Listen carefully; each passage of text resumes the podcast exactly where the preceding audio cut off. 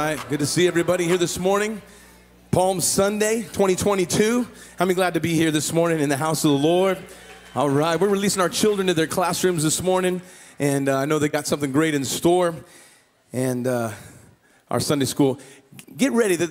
All of you young kids going to Sunday school today, get ready, because we're about to just make the Orange Grove into something very spectacular. There's some great plans coming very, very soon. Amen. Good to see everyone here. A couple quick things I wanted to kind of go through before we jump into the Word this morning. The first thing is that this is Palm Sunday, which kicks off Holy Week, Passion Week. And there's no better time to be a Christian than when you're celebrating Passion Week and all that God has done. And so this week, we have several things going on in coordination with that. First thing is that Wednesday night, Pastor Carl is going to be doing a teaching about passion, about the passion of the Christ, all around the different things that transpired during Passion Week up until Easter. You don't want to miss this Wednesday night. It's going to be a great study. Then on Friday night, we've been talking about this quite a bit. Is Good Friday. That's when we celebrate the sacrifice of Jesus on the cross. We're going to have a worship night in the amphitheater. We're going to be receiving communion together. If you've never been to one of these Good Friday services here at Elevate, I'm telling you, in for something special. It's just a fantastic, fantastic time of worship under the stars. Wonderful, wonderful time. We really encourage you to come. Bring someone with you. People are open to be around the house of God during Easter season. And it's a great opportunity for you to invite someone to join with you. It's an outdoor concert-type environment, and just a special, special time. Really, really invite your friends. So important that you do that. And then following that up is Easter Sunday is next Sunday, and we've got a lot planned, a lot exciting things that are going to be happening on Easter Sunday here at Elevate, and you won't be disappointed. I guarantee you that. Great time to celebrate the resurrection of our Savior. Yesterday, Brendan kind of alluded to it a little bit earlier, but we had 34 people out on the streets evangelizing yesterday, which was awesome. Yeah, so cool. And what we found out, we did a little experiment. We did an outreach at 11 a.m., and we did an outreach at 2 p.m. And the 11 a.m. and the 2 p.m., there was a very big difference. Double the amount of people came at 2 o'clock, which tells me that most of you sleep in on Saturday. That's what it tells me. But we had a great time. And we actually hit an entire area of our city, like literally every house for several blocks, just letting everyone know about Easter. We're really believing that God will give some curiosity to those people, open those flyers and take a look at them. And we're believing that God's going to bring some people from our city as a result of yesterday's outreach. We're believing for that. But here's the thing. Today, I don't know if you noticed, it was a little hot last week. You guys notice that? And so it probably reminded some of you, man, it's time for me to start working on my 12-pack. You know, I got to start working on that. We're going to help you with that, because what we've got is we have a 12-pack of flyers that we're going to hand you on your way out. And we want you to invite your neighborhood. We want you to invite your family, your friends, your coworkers.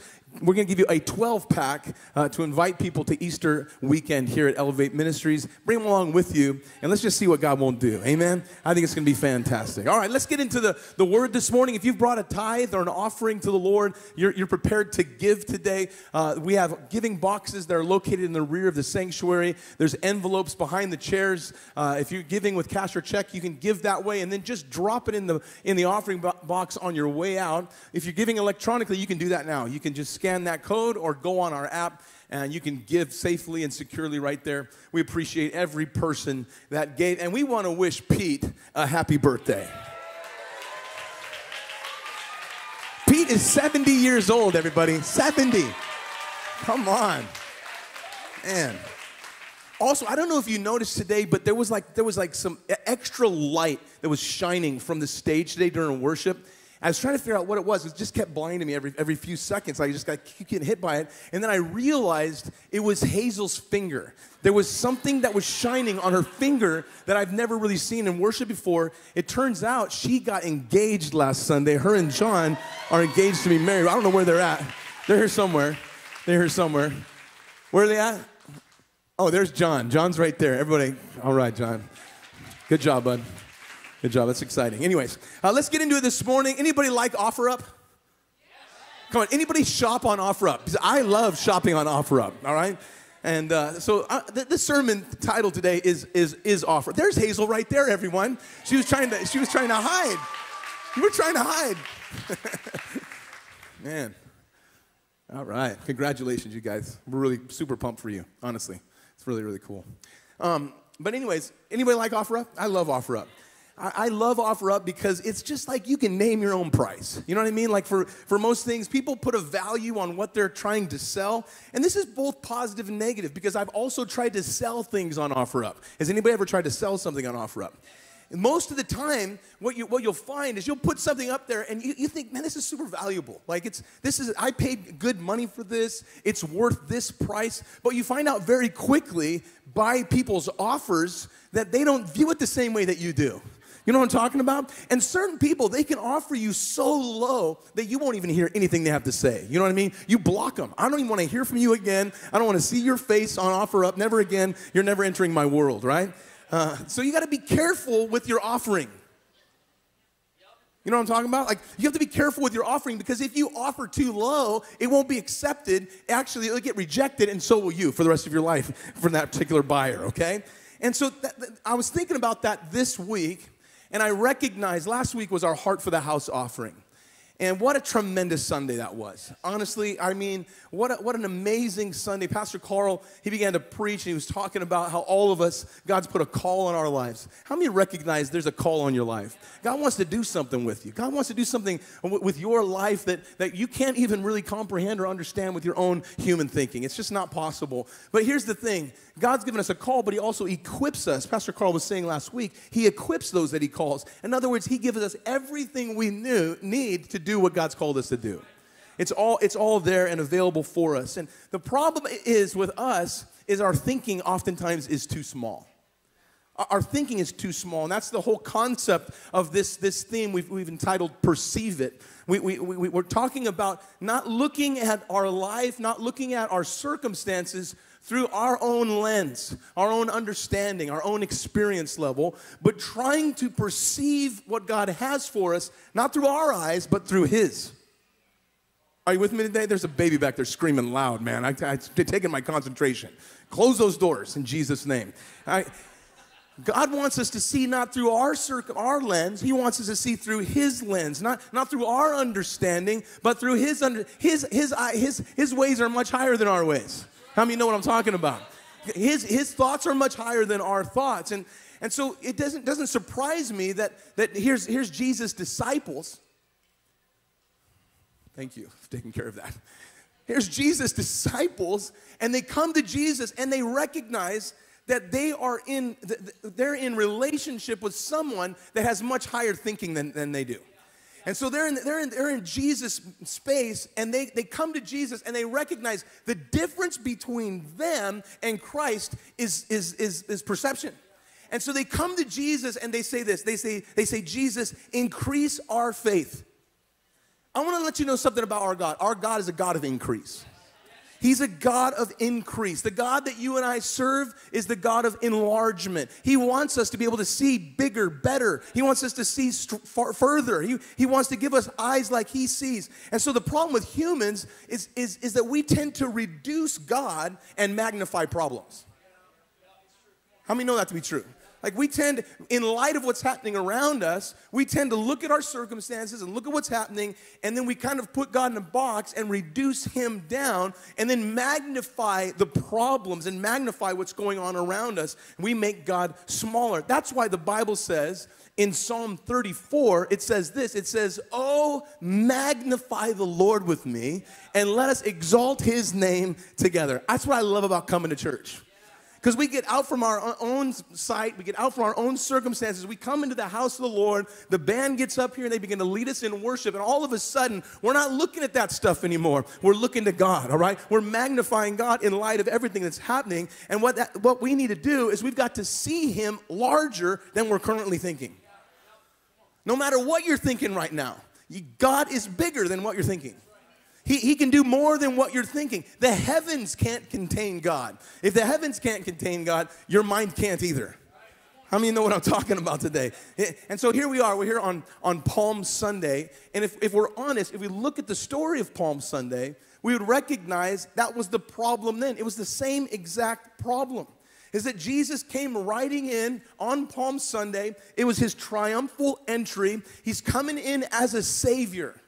And so the people, like The narrative is great. What's happening there is amazing. When you're reading the story, it's all lining up perfectly because the people are laying down palm branches and clothes and they're shouting, Hosanna. Hosanna, which means save us, we pray. And so, I mean, all of this is just lining up perfectly because we know that Jesus came to save.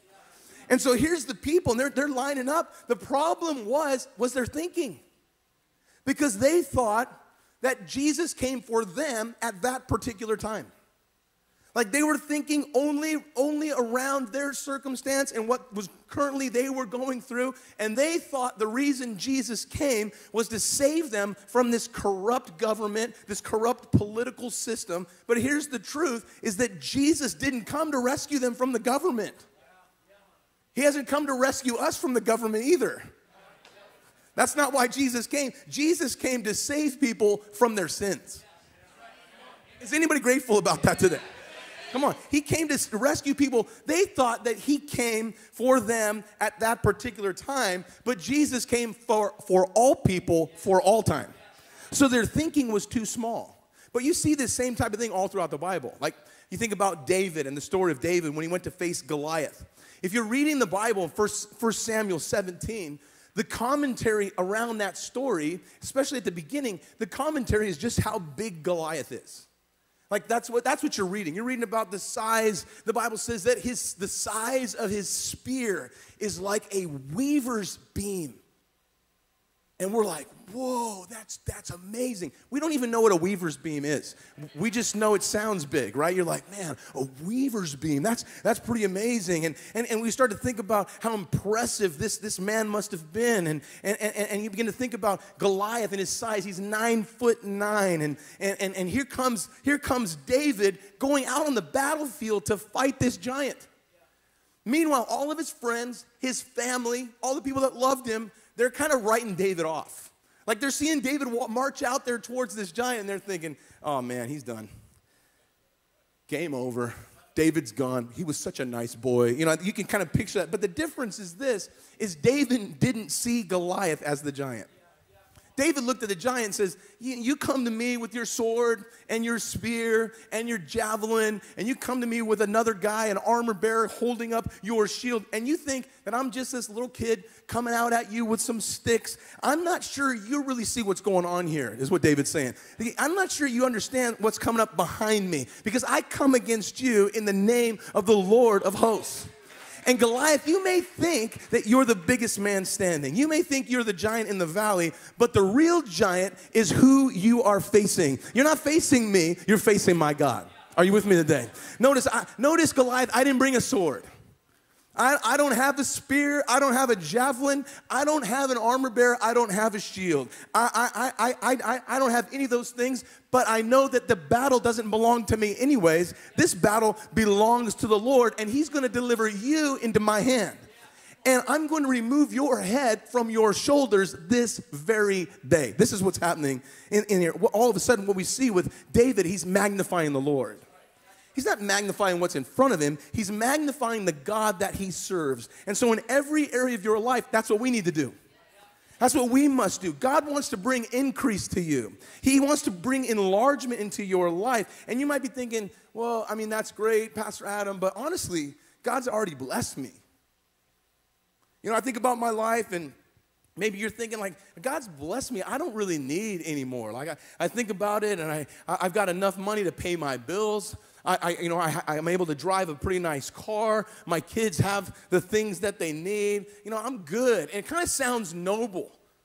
You know, it kind of sounds like we're extra spiritual to say, you know what? I don't really need anything else from God. He's given me all that I need. I think that's wonderful. It's a little bit selfish, but it's wonderful. But what about God enlarging you to the place where you're not only thinking about yourself and your bills? and your car and your children? What if God was to prosper you and to bless you to the point that he's increasing you so you're not just thinking about yourself, but now all of a sudden God can use you to bless others? That you're not just thinking about God's blessing you upon you personally, but all of a sudden you're getting enlarged to the point that you recognize that God hasn't given me this just for me. He's not given this just so I can bless myself, but maybe I can actually go beyond myself and bless others. I don't know if you noticed, Destiny Rescue, whom we support, rescued over 100 children this past week. And some of you, you gave to that. And you think, man, God's blessed me, but not just so I can keep it to myself. I can actually extend, and I can use what God's given me to rescue children or to help churches in Ghana or help churches in Mexico, bless the children of this sanctuary, participate in the Heart for the House offering, all of these things. God's blessed me not just to keep it. God wants to enlarge you, but it's not for you.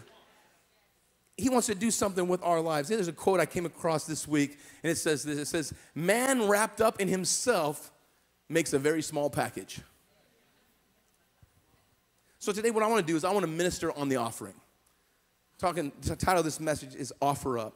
And I want to minister a message on the offering in the wake of the single largest offering ever received here at our church. And what I want to do today is I'm going to do my best to help you understand why we're a generous church, why we value generosity. I want to try to explain to you that why the offering that we received last week is so important. It's so important, and the reason is it's not because this offering meets the needs of our church. And it's not because it expands our vision. And it's not because we really, really needed it. That's all of those things are true, but that's not what makes the offering important. We're generous contributors of our time, our talent, and our treasure. We value generosity. Are you hearing me today? And there's value in a generous offering. But the value is not a dollar figure. That's not what's important about the offering, but the offering is such an important and vital piece of your relationship with God. I hope you can begin to understand this, that the offering, what it does is it locates your heart. It locates your heart. And so today what I want to do is I want to talk about life and death in the offering, and I'm going to do it out of a text in Acts chapter 4. And it's not a traditional text for Palm Sunday, but we don't do anything traditional here at Elevate Ministries, so that's okay. The Bible says in chapter 4 of Acts, verse 36, there's a guy named Joseph who was also named Barnabas by the apostles, which is translated son of encouragement. He was a Levite from the country of Cyprus, and he had some land and sold it, and he brought the money and laid it at the apostles' feet. So just to kind of stop and give you a little picture of what's happening there is that the early church has just formed. Acts chapter 2 is where God poured out his spirit, all right? The church was launched that day. It's Acts chapter 4 now, and the church is beginning to assemble. Like they're beginning to take some ground, and the church has a vision to reach the world. And at this particular moment, the church is flourishing to the point where a guy like Barnabas, he decides, you know what, I want to be a part of this. I want to somehow be a contributor to this. So he takes land that he had. He takes from his own wealth. He sells it and lays it at the apostles' feet. And essentially what he was saying as he laid it there was, I'm so behind what you're doing that I want to be a part of it. I want to partner with you in the vision that you have to reach the world. I want to be part of this mission is what Barnabas was saying. It's very, very much a picture of what happened last week. That's a picture. This man had a heart for the house and was willing to put his money where his heart was. Are you hearing me today? Barnabas was one of the first people to do this. So he sold land, brought it to the church, laid it at the apostles' feet. And so I want you to kind of tuck that away in your brain. We're going to come back to that later on this morning. Just kind of tuck that away. He took the money and he laid it at the apostles' feet. Now we're going to continue in chapter 5. So that ended out chapter 4. So chapter 4 was all about Barnabas, but it's the same setting. Like they're in the same church service. In chapter 5, verse 1. The Bible says there was a certain man named Ananias with his wife Sapphira, and they also sold a possession, but he kept back part of the proceeds, and his wife knew about it, and then he brought it and laid it at the apostles' feet. So you can see we're in the same story. But Peter said to Ananias, why has Satan filled your heart to lie to the Holy Spirit and keep back part of the price of the land for yourself? While it remained, was it not your own? And when it was sold, was it not in your control? Why have you conceived this thing in your heart? Why have you not lied to men, but to God? Then Ananias, hearing these words, fell down and breathed his last. What a great heart for the house offering that must have been. Like, that was pretty crazy. So a great fear came on all those who heard these things. And then young men arose, they wrapped him up, carried him out, and buried him out in front of the church. Verse 7. 3 hours later, his wife came in, not knowing what happened. And Peter asked her, hey, did you sell the land for this much? And she said, yeah, we sold it for that much. Then Peter said to her, how is it that you have agreed together to test the Spirit of God? Look at the feet of those who've buried your husband are at the door, getting ready to carry you out. Then immediately she fell down at his feet and breathed her last. Then the young men came in, found her dead, carried her out, buried her next to her husband. Happy Palm Sunday, everyone. All right, verse 11. The Bible says a great fear came upon the whole church. I don't know, that'd be pretty scary. I'd be thinking about maybe moving my attendance to a different congregation as well. But the Bible says that through the hands of the apostles, many signs and wonders were done among the people, and they were all together in one accord, yet none of them dared join them, all right? But believers were increasing and added to the Lord multitudes, both men and women.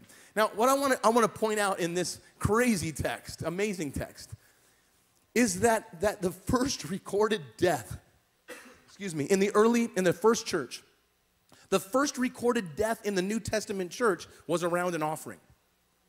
But what's crazy about that is when you just rewind all the way to Genesis, and you're going to find out that the first death in the Old Testament was also around an offering. Pick it up in Genesis 4. The Bible says that Abel was a keeper of the sheep, but Cain was a tiller of the ground. And in the process of time, it came to pass that Cain brought an offering from the fruit of the ground to the Lord. Abel brought from the firstborn of his flock and their fat. And the Lord accepted Abel and his offering, but he did not accept Cain and his offering. And so basically what you have is you have Cain, who's his job, he's a farmer, all right, he's growing fruits and vegetables, and he brings his fruits and vegetables to the Lord. His brother Abel was a shepherd. He brings a lamb, presents it to the Lord.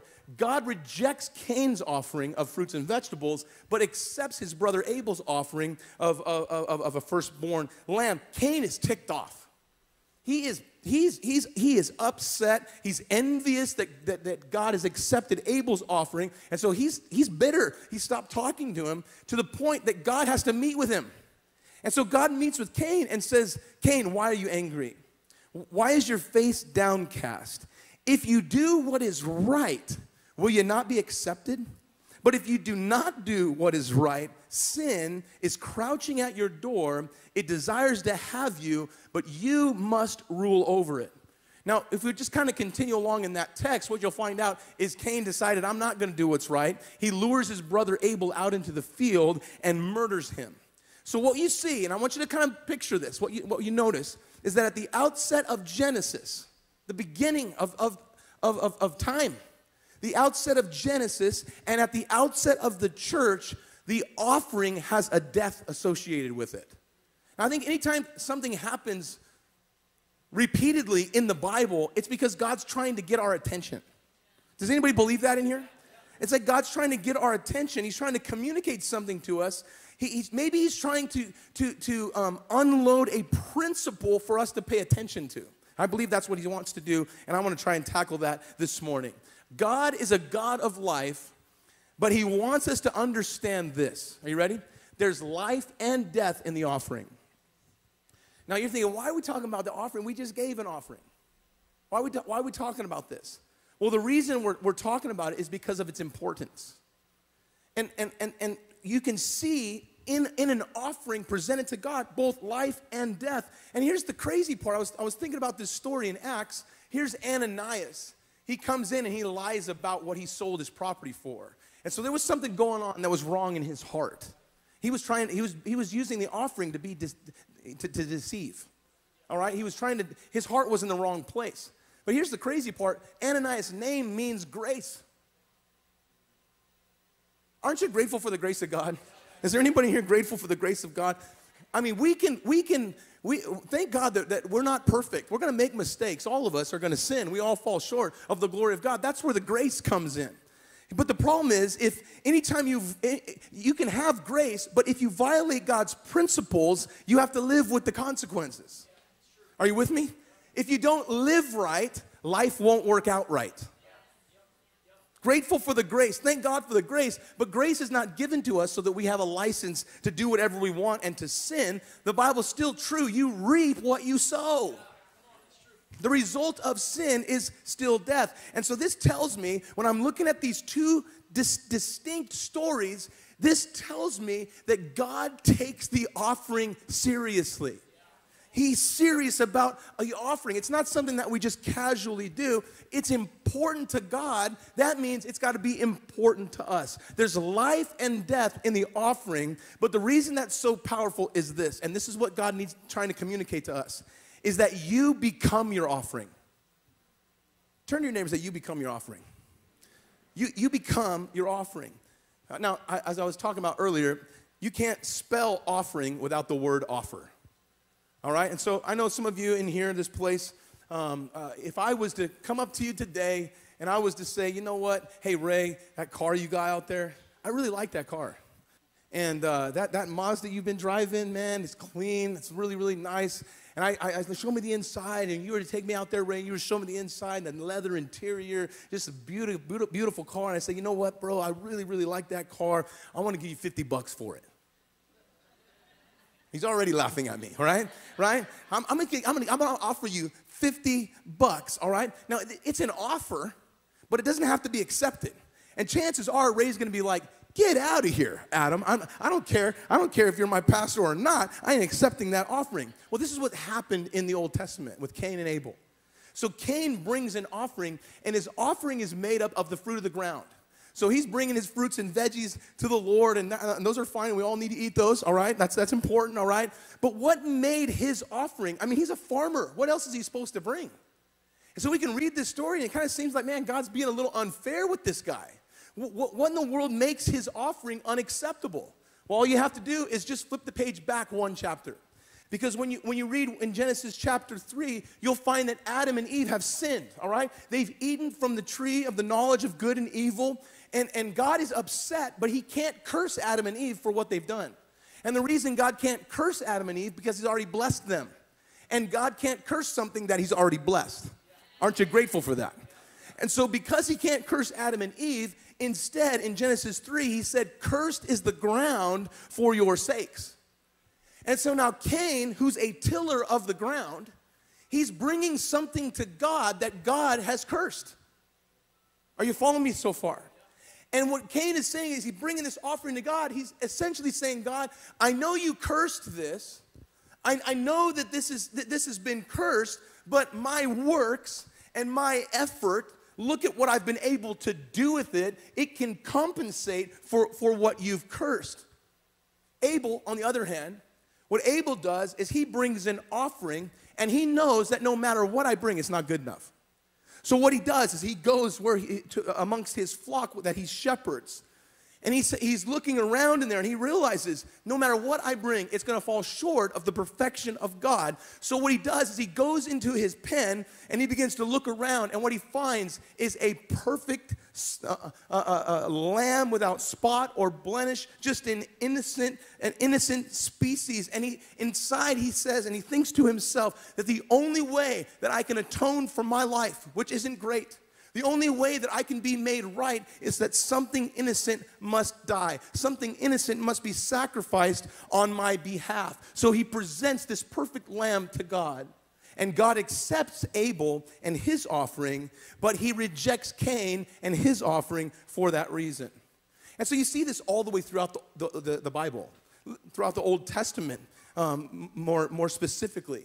You know that in Exodus, God presents his people with the 10 commandments. And if there's 10 rules, it would seem to me that most people would be able to do that. And so God makes it really easy for his people to be in right standing. And essentially he says, if you'll follow these 10 commandments, if you'll just simply keep these 10 commandments, you get to enjoy everything I have for you.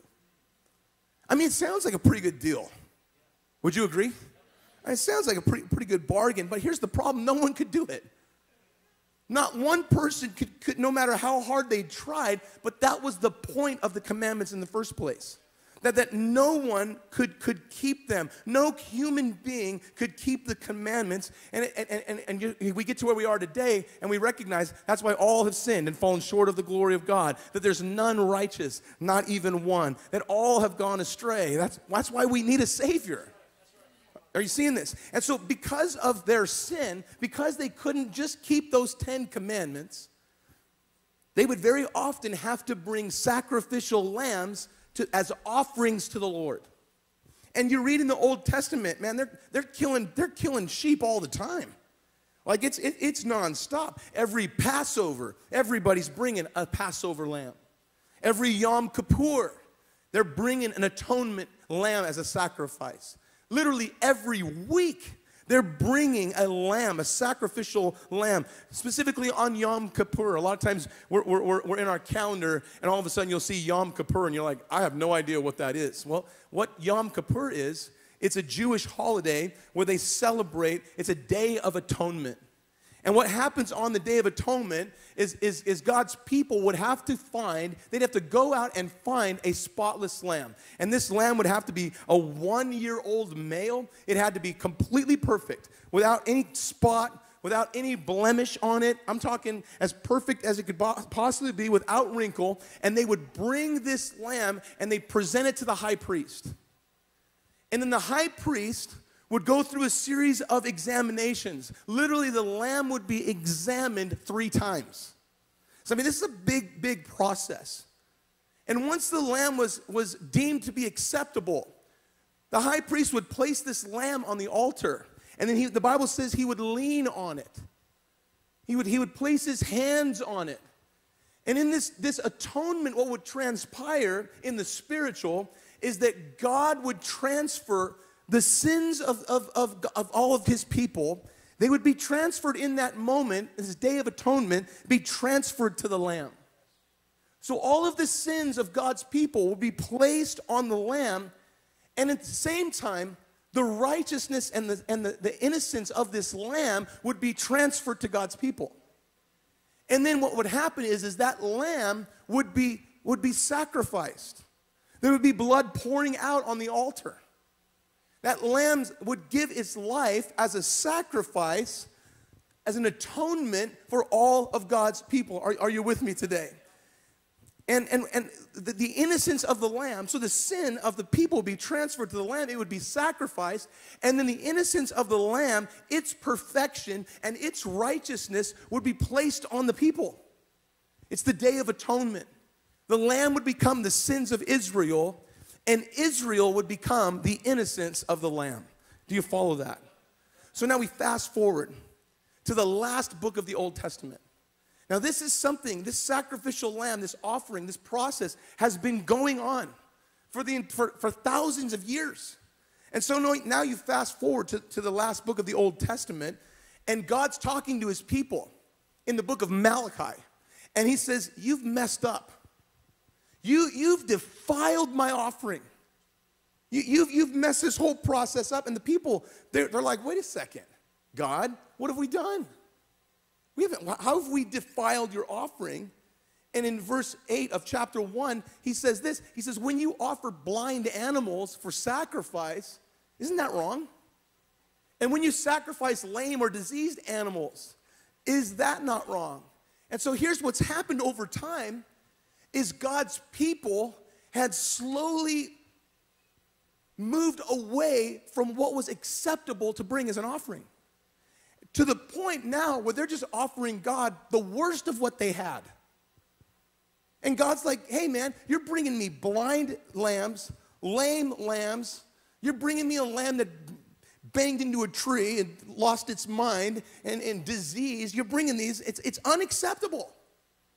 And the people are responding to God, and they're like, God, why would we, I don't want to give my best lambs. I mean, this one's got a broken leg. It's going to die anyways.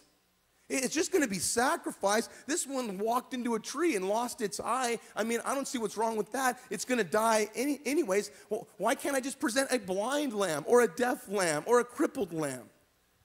And what God was trying to teach the people is that you become your offering. Are you with me today? If you present the blind, guess what? You become blind. If you present the lame, you become lame. And so now Jesus comes along. You flip the page from Malachi to Matthew. And all of a sudden now you're right there in the middle of the Gospels. And so now Jesus comes along, and Jesus represents God's offering. Are you with me today? Jesus represents God's offering. And all of a sudden, Jesus is walking along, and his cousin John points at him and says, "Behold the Lamb of God who takes away the sins of the world." Let me tell you what Jesus is. Jesus is the one perfect sacrifice. He is the acceptable offering. And here's the thing about God. God never asks us to do something he doesn't do himself. All right? So here's Jesus. Jesus goes to the cross, and what was happening in that moment was the same thing that was happening with the high priest on the Day of Atonement. Because we also have a high priest. It's God. And so when Jesus was on the cross, it's a picture of God leaning on his own son, Jesus. Are you with me today?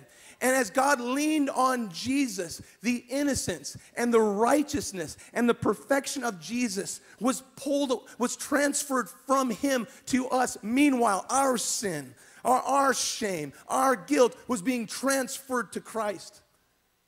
It was a day of atonement when Jesus went to the cross. Are you hearing me today? And when Jesus was on the cross, when he made that exchange, he took the sins of the world and put them on Jesus. Why? So that we could receive his identity. So that the world could become like Christ. Something we could never do on our own. So that everyone that would believe in him would have salvation. That they would have his nature living on the inside of them. God never asks you to do something that he won't do first himself. So God put Jesus on the cross so that you and I could be free from our sin. Is anybody grateful about that today? In other words, we owed a debt we couldn't pay, so he paid a debt that he didn't owe. It was an offering. Here's the crazy part. It was God offered Jesus, but Jesus became our offering. You become your offering. When you receive Jesus into your heart, his sacrifice becomes your offering. And because Jesus is your offering for your sin, you now have the power inside of you to become like Jesus. Ooh. Is anybody feeling what I'm saying here today? Jesus is our offering. And because you become your offering, because Jesus is our offering, when we offer Jesus as a sacrifice for our sins, guess what? All of a sudden, we have the power inside of us to become like Christ. Now I can become like Jesus, so as he is, so am I. We're becoming like Christ. You become your offering, and that is why your offering is so important. That's what you need to grab a hold of today. It's not about the dollars. That's not what this is about. You become your offering, and that's why what you offer to God is so important. You see this all the way through Scripture. He who waters will be watered himself. He who refreshes will be refreshed also. If you give, it will be given back to you. You become your offering. Anybody see what I'm talking about today? Now the offering, what you need to understand about the offering is this, is that God is not trying to get something from you. He's only trying to get something to you. A lot of times that's how people view offering. All right. It's that time in the service where we kind of check out because the church needs our money. God's asking for our money. I'm going to tell you right now, when it comes to the offering, God doesn't need your money. God doesn't need your money. The Bible says that he paved the streets of heaven with gold.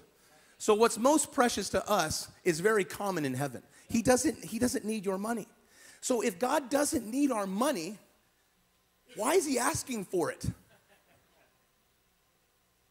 He doesn't need our money, but he still asks for it.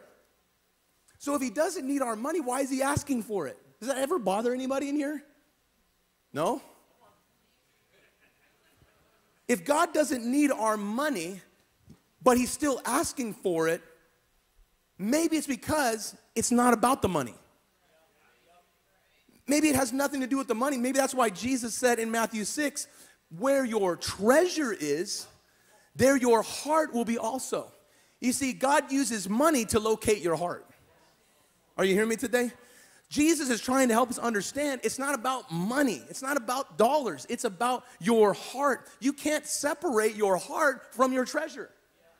God knows this. In Matthew 12, the Bible says, a good man out of the good treasure of his heart brings forth good things. You become your offering.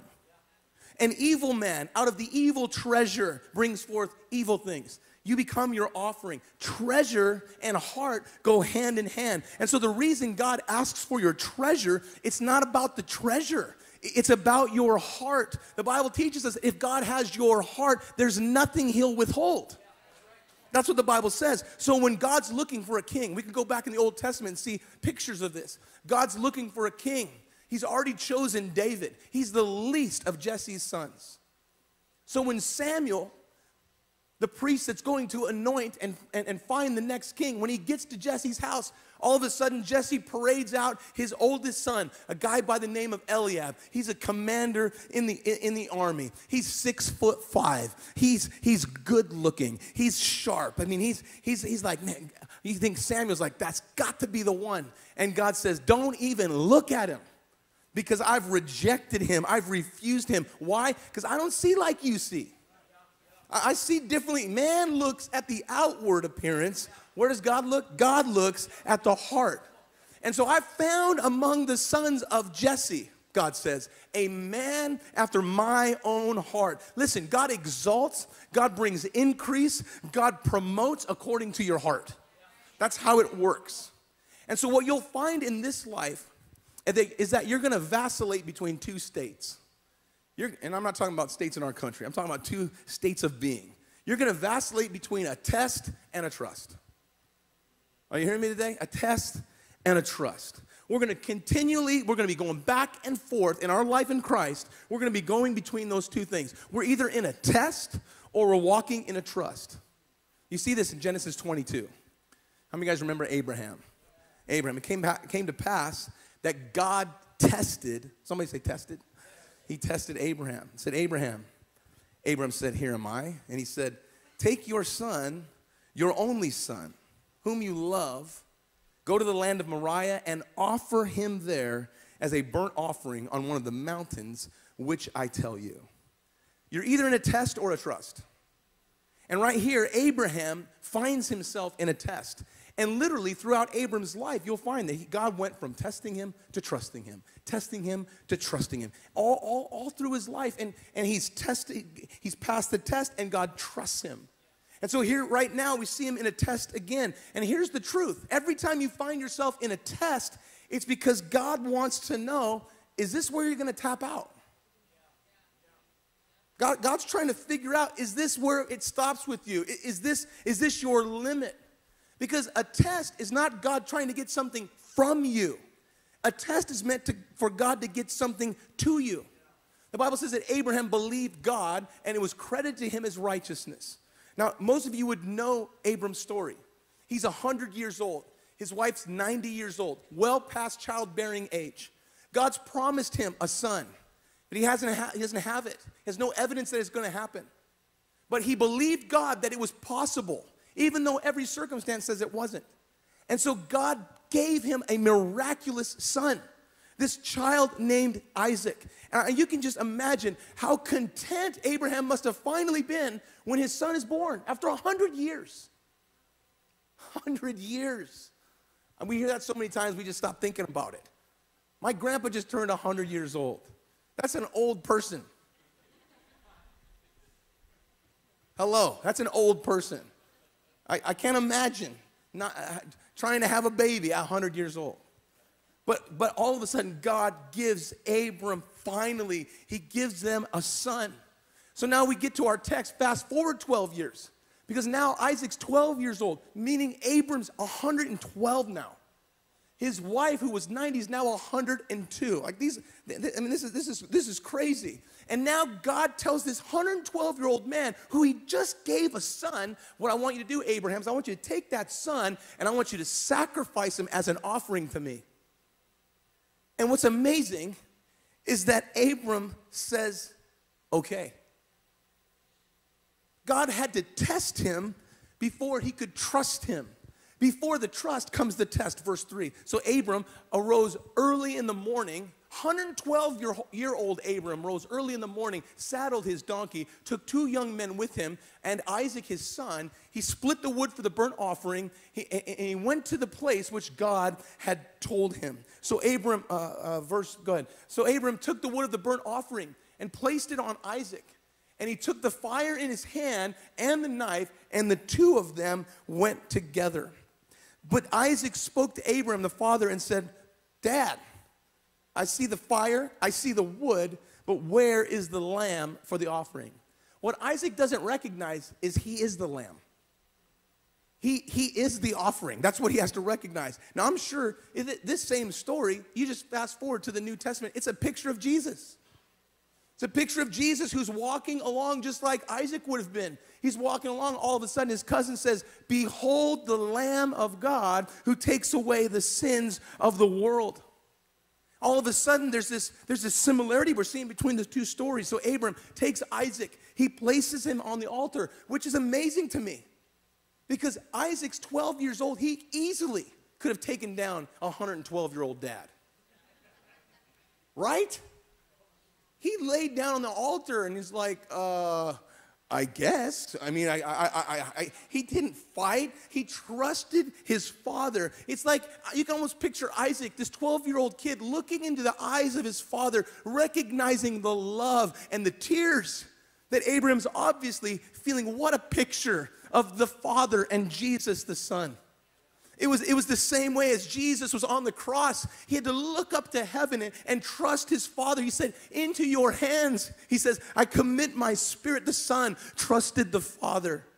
Humans are shouting, crucify him, crucify him. He saved others. He himself, he cannot save. If you're the Messiah, come down and we'll believe you. And he had to sit there in the midst of all of that and trust his Father. So you can picture Isaac, he's laying on the altar, and Abram begins to lift up the knife to plunge it into his own son as an offering to God.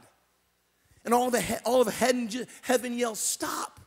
And in verse 12, God speaks to Abram and says, don't lay your hand on the lad or do anything to him, for now I know, God says, that you fear God, since you've not withheld your son, your only son, from me. Verse 15, and because you have done this thing and have not withheld your son, your only son. Look at it. Blessing, I will bless you.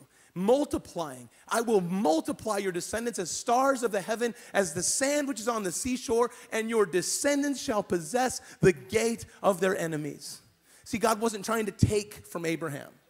What God was trying to do was get something to Abraham. The offering, as it was in Abraham's day, it's the same today in our lives. The offering is God trying to get something to you, not take something from you. Now, I want to close with this. I'm going to ask the worship team to come, because I asked you to kind of tuck away the story of Barnabas. The story of Barnabas takes place, Acts chapter 4. He sold his possessions. He sold his house, and we know what happened. He laid it at the apostles' feet. He laid that offering at the apostles' feet. Now, in Acts chapter 4, Barnabas was just a new disciple. All right, he's just a new convert. He's just excited to be a part of this. He's like, man, how can I help? What can I possibly do? And so he takes an offering, a sacrificial offering, and lays it at the apostles' feet. And I believe that's a picture of what happened last Sunday. Barnabas means son of encouragement. As your pastor, to stand here and watch people give sacrificially, there's nothing that's more encouraging than that. And I know it would have been the same for the apostles. As they watched this young disciple just started serving God, as he watched him go all in and say, Lord, I want to be a part of this. Here's the thing. Whatever you honor flows back to you. You become your offering.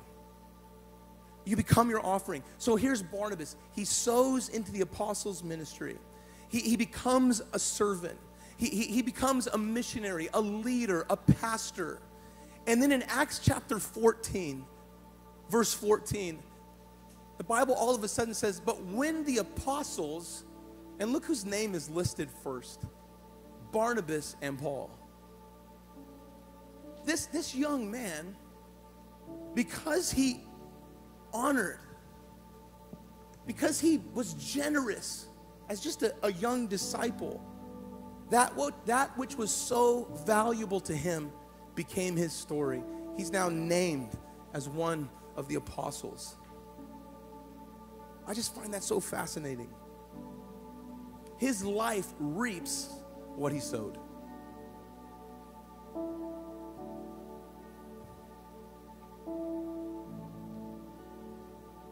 You know, when we came here to Orange County, I shared this a little bit last week. Honestly, I was raised in Kingman, Arizona, this little hick town.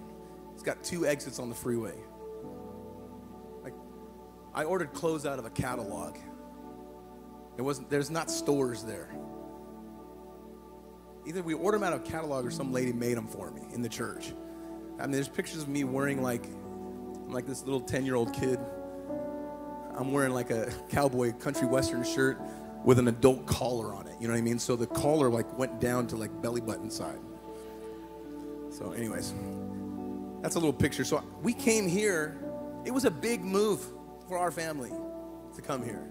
And I remember as a kid, I didn't really understand what was going on. I didn't recognize even the sacrifice my parents were making. I was just a real young kid. All I knew is what I was told. What are we doing? Why are we moving? Well, we're going to do a work for God. And that kind of became language, right? Just became what we did. And so we came here and we put a little small building together and set up some chairs. My parents invested there all of their life savings to do this. Whenever they had got to this point, they said, let's go. We're going all in. Roll the dice.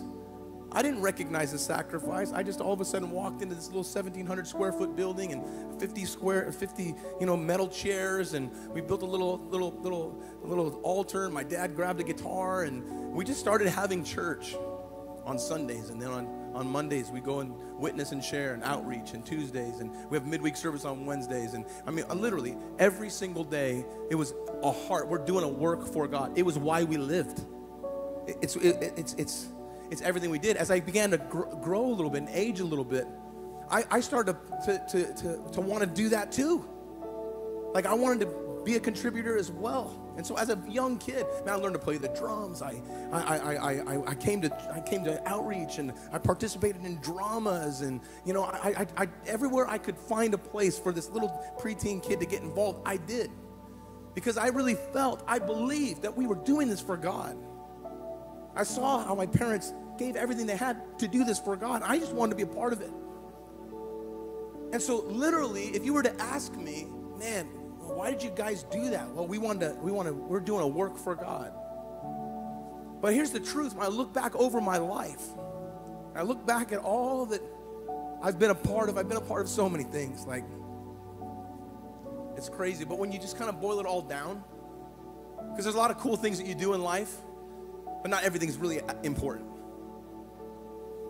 But when I think about the important parts of my life, I realize that all of my best relationships in life have been formed as a result of this church. All of the friends that I have, I developed right here. I think about all of the things that I've been able to do and learn and be a part of. I developed all of those talents, I developed them right here in the church. I learned how to use them here. I married my wife in this building. Yeah, I mean, right here, we actually had a center aisle. It didn't look like this. There was pink curtains back here, big flowers in front of the podium, big oak. It was beautiful, wonderful. We got married here. And I mean, think about my kids, all three of my kids. I brought them up on this stage. I dedicated them to the Lord here. And then I watched them learn to use their gifts. I think about all of the things that when I look at my life that I'm so grateful for, it's all happened as a result of this thing that I was building. And I realized, wait a second, this whole time I thought I was doing this for God, and really it was God doing it for me. That's the power of the offering. That's the power of the offering, because when you're generous and you give your time, your talent, your treasure, it flows back to you, pressed down, shaken together, running over. You can't even comprehend what God wants to do. And I recognize today that the offering is never God trying to get something from me. It's always God trying to give something to me. And so this morning, I'm excited to announce to you that I believe that God's heart is pleased with the generosity of this church. It's mind-blowing. Last week, we presented to the Lord what became the single largest offering we've ever received at this church. Last week, $83,258 was given. Come on, let's give the Lord some praise for that. Come on, it's fantastic. Yeah, incredible. I know some of you right now, you're like, man, you could see, you're looking there and you see your part already. You see in the part that you played, you're looking at that figure and you recognize, I'm part of that. And I don't think we're done yet. There was offerings that were still coming in. People were out of town or whatever. Maybe you haven't given to the Heart for the House offering and you want to be a part of that. I don't believe that's a final figure. I believe that's going to continue to grow because we have a generous church here. It's mind-blowing. And throughout this week, as I've been thinking about today, traditionally this is Palm Sunday. Normally you don't talk about people dying like Ananias and Sapphira on Palm Sunday. I recognize that. But what I felt this week is I really felt in my heart that God was just proud of his people, that he was just proud of the sacrifice. And it's not about the dollar amount. What the dollar amount represents is heart. God's after heart. And I believe what that figure shows is the heart of this church, that there's an obedience and a heart for God, an excitement to be a part of what God's doing in this time, in this hour. And I believe, I feel your heart towards God, and I believe God has a heart back towards you. He sees your heart for this house. And I'm gonna tell you something, you become your offering. I don't think there's any limit to what God wants to do, because I believe that what that says to me is we've passed that test. And so now God can trust. How many believe that God can trust? I'm proud today because there's life in the offering. I'm proud because you become your offering. I'm proud because the offering's not about God trying to get something from you. It's about God trying to get something to you. And I think for many that are in this room, you passed the test. You passed the test. Thank you, Lord. Maybe we could just bow our heads all over this room this morning.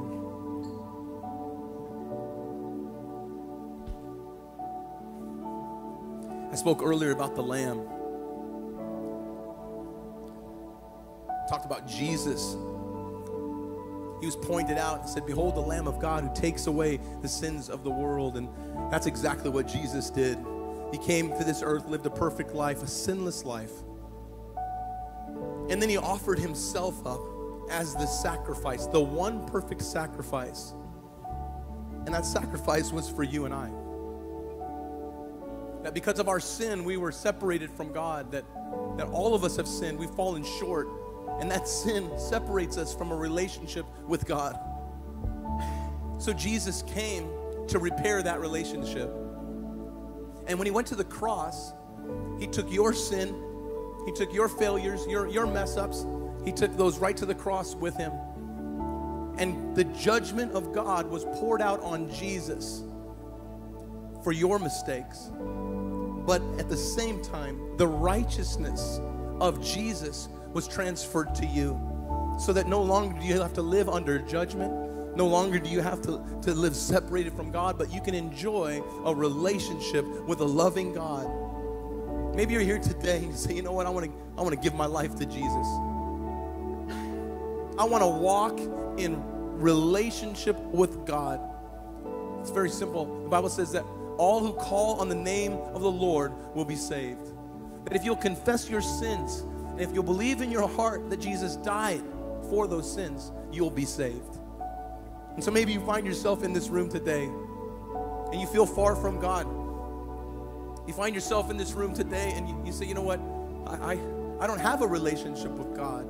I walk around, I've been trying to make life work and doing the best I can to get by, and I just find myself every time, I just feel like I'm falling short. Let me tell you something, the thing that's missing in your life is a relationship with Jesus.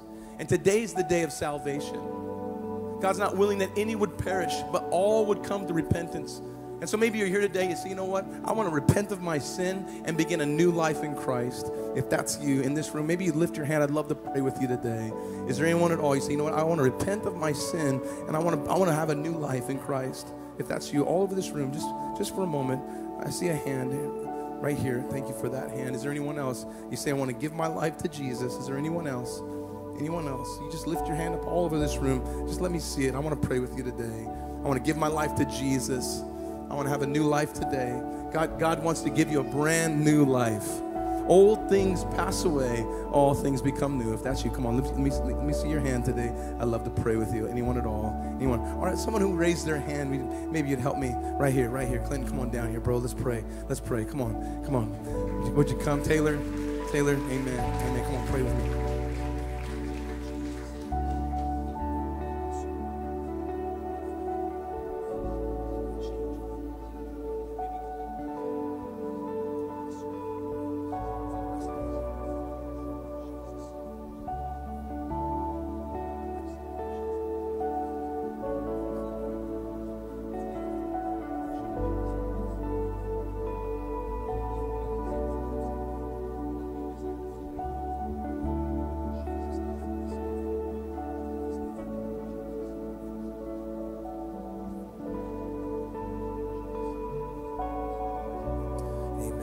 Stretch your hands forward. Thank you, Lord. And we thank you, Lord, for salvation. And we thank you that you're the one perfect sacrifice. Lord, I thank you that you took our penalty. You paid a debt you didn't owe. Lord, that we wouldn't have to pay a debt that we couldn't pay. Thank you for that. Thank you for that. Lord, thank you that you're our offering. And because of that, we have the power to become like you. Lord, that our lives don't have to reflect a world or a worldly culture, Lord, but instead we can have the living power of Jesus living on the inside, and day by day becoming more and more like you. If that's you in this room, you recognize that every day what God's placed inside of you is the ability to every day be transformed. How many are just slowly becoming more and more like Jesus? You can see it in your life. You can see it in your family. You can see it in your kids. Aren't you grateful for that today? Come on, if that's you, would you stand up all over this room? Come all over this room. Come on, let's worship the Lord. Can we do that together? Come on.